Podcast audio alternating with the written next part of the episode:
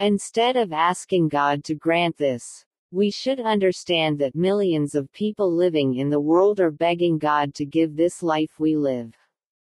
Instead of asking God for something new, it is better to be grateful for what He has already given.